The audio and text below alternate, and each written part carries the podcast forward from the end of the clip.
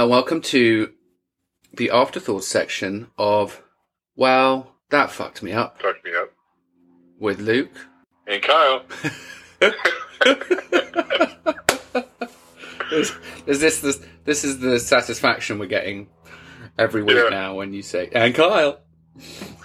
Um, just before we launch into some discussion about like major tr- trauma, Yeah. and Kyle. You know, I was thinking when I was listening. Also, you did a you did a wonderful job interviewing Luke. Oh, thanks, Kyle. That means a lot to me. Thank you. Welcome. But I was I was thinking, you know, there's like two types of pain: Hmm. pain that hurts, and that pain that alters. And you know, this was definitely pain that alters. Wow. She's gonna be like this the rest of her life. Yeah. Well, you know, she's 10 years into this. And what the, the thing I, that firstly, that was very deep. And I appreciate it when you come out with your deep epiphanies to share with our listeners. Um, Yeah. lots of food for thought. Um, and the, the thing I took from it, well, I took a, a thousand things from it, but the thing that re- was really interesting was that she, um, her, she was so convinced of her recovery.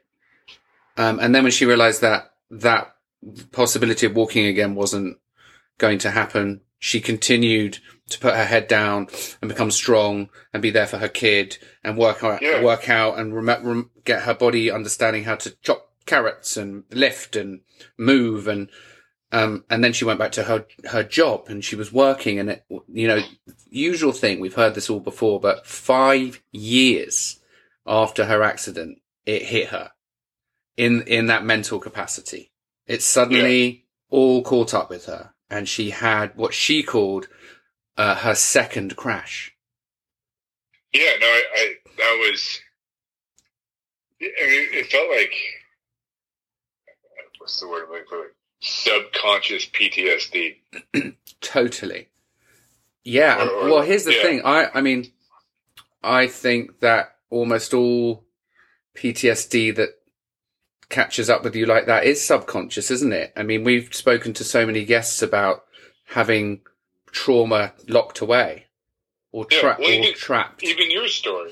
yeah, totally. totally. Yeah, yeah.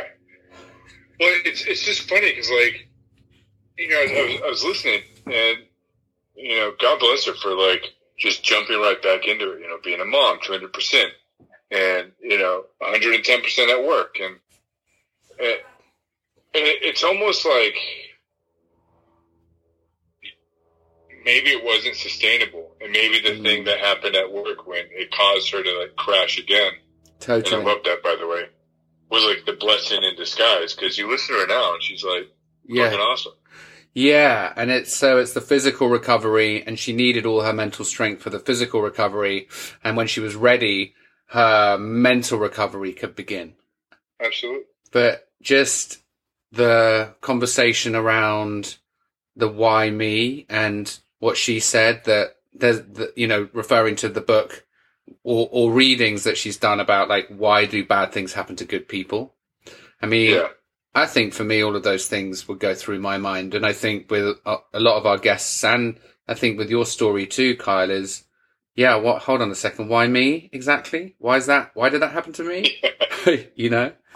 Yeah. Um, but obviously everyone who comes on the show has a story to share. Otherwise they, well, they wouldn't be on the show, I guess, if we just had people call in and chat to us about a lovely day down on the beach and, uh, with, with nothing untoward. We'd be waiting for the, we'd be, and then, and then, and then, oh, that was it? Okay. Well, that didn't fuck you up at all. That sounded great. You can't come on the show then because we're all about the recovery from traumatic experiences. So I suppose every, well, my point is every guest has kind of come from a similar place of it's the event e- or experience, it's the realization, it's the often the the crash, and then it's Yeah. the recovery and the oh, and the realization and the awakening, and then in her situation, as with many of our other guests, it's this continued road of enlightenment where you're eyes are so wide open now because of the realization of what you've been through and that there is a chance of recovery. You know, I I also think that when we ask ourselves why, why me, there's no real, there's no answer that's really going to satisfy that question, except maybe that the shit that we go through can help someone else down the line. And I think her book is going to help tons of people. Yeah, I, I totally agree with you, and I think that's why a lot of a lot of guests our guests come on the show to get their story out there, and you know that's why we Yeah. post links on the show notes to um so people can hear these stories and hit these pe- you know these guests up on like social media or their website or you know just again a forum, an open discussion, le- letting people know they're not alone. I mean, in her, you know, she was sort of posed the question would you ha- be here, you know, par- paralyzed in a wheelchair, able to live the rest of your life with your son, or would you rather be dead? And she was like, well, what are you talking about? Obviously, it's the option A. And, Yeah. and it's extraordinary. But I suppose when you start to, when you start to have to come to terms with something like that, that's one surefire way to look at it. And it's about positives, isn't it? But when you're in the in the depths of it, it's very very hard to find the positives. It's a slow journey for everybody. Yeah. But, and, you know, I, you know, since we've been doing this, you know, I, my, and I'm not religious, uh, but my faith in something greater than myself has expanded. Cause you, you hear these stories and especially like, uh, you know, when she's like, I heard my cousin who had passed away said, wake up. Mm, yes.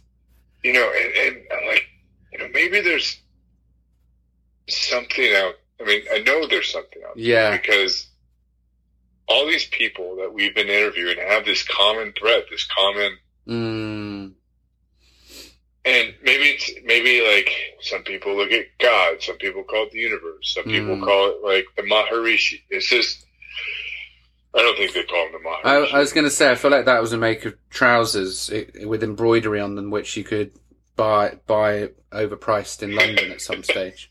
I mean, I might make my my I might start worshipping the god of embroidered trousers. Seems good. yeah, Yeah, I, I yeah. why not? think it's good. Uh, yeah, but there's just this like, it like pushes us forward as a human race. Yeah. I mean, my issue is I overthink all of that stuff, and I've had a very unhealthy fear of death and dying in the end for a very long time. But this, as you said, is really, really helping. Um, because people who've had near death experiences seem to have some pretty awesome stories to tell. Yeah, Um, hearing from loved ones or, you know, running through a field of flowers or taking a stroll down a country lane with a old, with a lost loved one or you never really, you know, you never really, we never really hear other stories otherwise. It, it- so that's Yeah. nice and that's reassuring. Um, and I agree with you. It's definitely opened my eyes to, I mean, we I, I feel like we were both on the spiritual journey before we began this, right, Kyle? Yeah. But now it's like we're trudging along together and there's all this, there's just all this, there's just so many, there's so much opportunity for discussion and so many things to find out. And that, and Yeah. that makes things exciting, not terrifying. and this is like the favorite part of my week. So, Yay! That's what you say. And Kyle! Well, join us next week for something altogether different. Um, still to come, we've we've got stories of a chap who lost his mind when he moved into a house full of mold, which is absolutely terrifying. yeah, I mean, literally lost his mind. Um, it's, you know, it's those undiagnosed diseases that really freak me out. Actually, when you hear stories of that, it's, it's that's like a horror movie. Um, and we have um, guests. what the? And we have a dog. We have a dog on next week. Um, no, we shall leave it there. And um, thank you everyone for tuning in and all your support. And don't forget to share your share our podcast with all your friends and family, and let them know how awesome it is. And get in touch if you want to. And um, until next week. I love you, man. Oh, I love you, Kyle.